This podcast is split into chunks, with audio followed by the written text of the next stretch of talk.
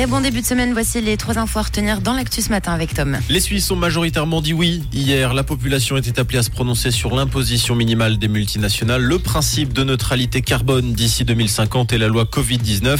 Ces objets ont tous été clairement soutenus.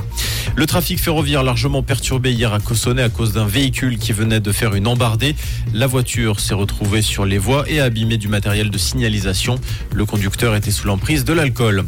Carton plein pour Festineuge. 55 000 personnes ont participé à cette 22e édition répartie sur quatre soirs. La prochaine édition sera remodelée à cause des travaux des Jeunes Rives.